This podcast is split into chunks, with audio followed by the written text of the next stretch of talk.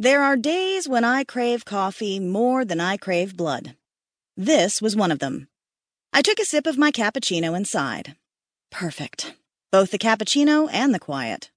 Well, the cafe wasn't technically quiet. It buzzed with people chatting, but nobody was talking to me. After a day of Sally at her most upbeat, this was bliss. I mean, there's no law against vampires having a sunny disposition, but the girl can be more excitable than a poodle. Speaking of, a white fur ball ran up to me, rose to its hind legs, and started pawing my shin and yipping. Hey, you. I let it sniff my hand, and it wagged its tail and gave me doggy kisses, but started barking again when I tried to pet it. Mom, he's here. A little girl appeared behind the mini poodle. She stopped inches from my table. He likes you, she said to me. I am likable. He's adorable. I gave the dog a gentle nudge so he'd stop scratching at me and returned to my coffee. A woman about my age, which is now 30 and will stay that way for all eternity, thank you very much, knelt and picked up the dog. She held out her free hand and the girl took it. You should leave the lady alone, the woman said. Oh, they're not bothering me. I gave her a genial smile. Mistake. The woman pulled out a chair. I'm so happy to hear you say that. Can we sit with you? She helped her daughter climb on the seat and planted the dog in the girl's lap. I looked around. All other tables were taken.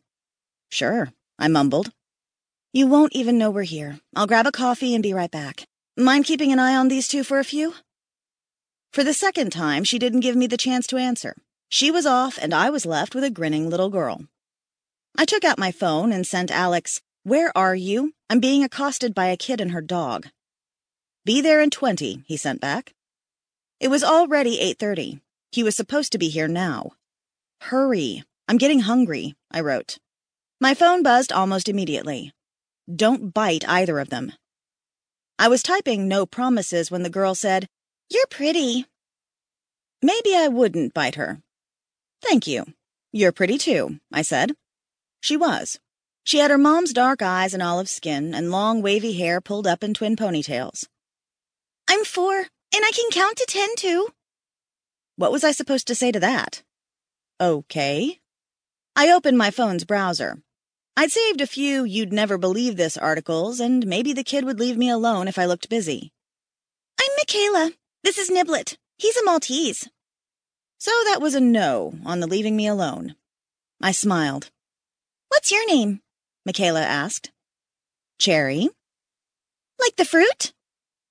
No, like the porn star I wanted to become once upon a time, but it might not be legal to share that with a minor. Exactly, I said.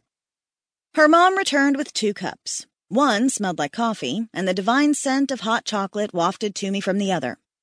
If I extended my vampiric sense of smell, I could tell how much sugar was in each cup and whether the chocolate had whole or skimmed milk in it, but then all other scents in the establishment would assault me, and I wasn't in the mood for unwashed armpit odor.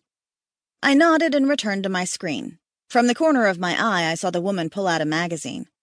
My mom is Carla, Michaela said. Mom, this is Cherry. Carla and I exchanged awkward smiles. Don't bother the nice lady, Carla said without looking at her daughter. My mom is a lawyer, Michaela said. What is your job? I obviously couldn't avoid her. I looked at my coffee. It was the perfect temperature. I could gulp it down and go wait for Alex outside.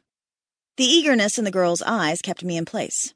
She wanted to talk, and her mom was too busy or too tired to indulge her.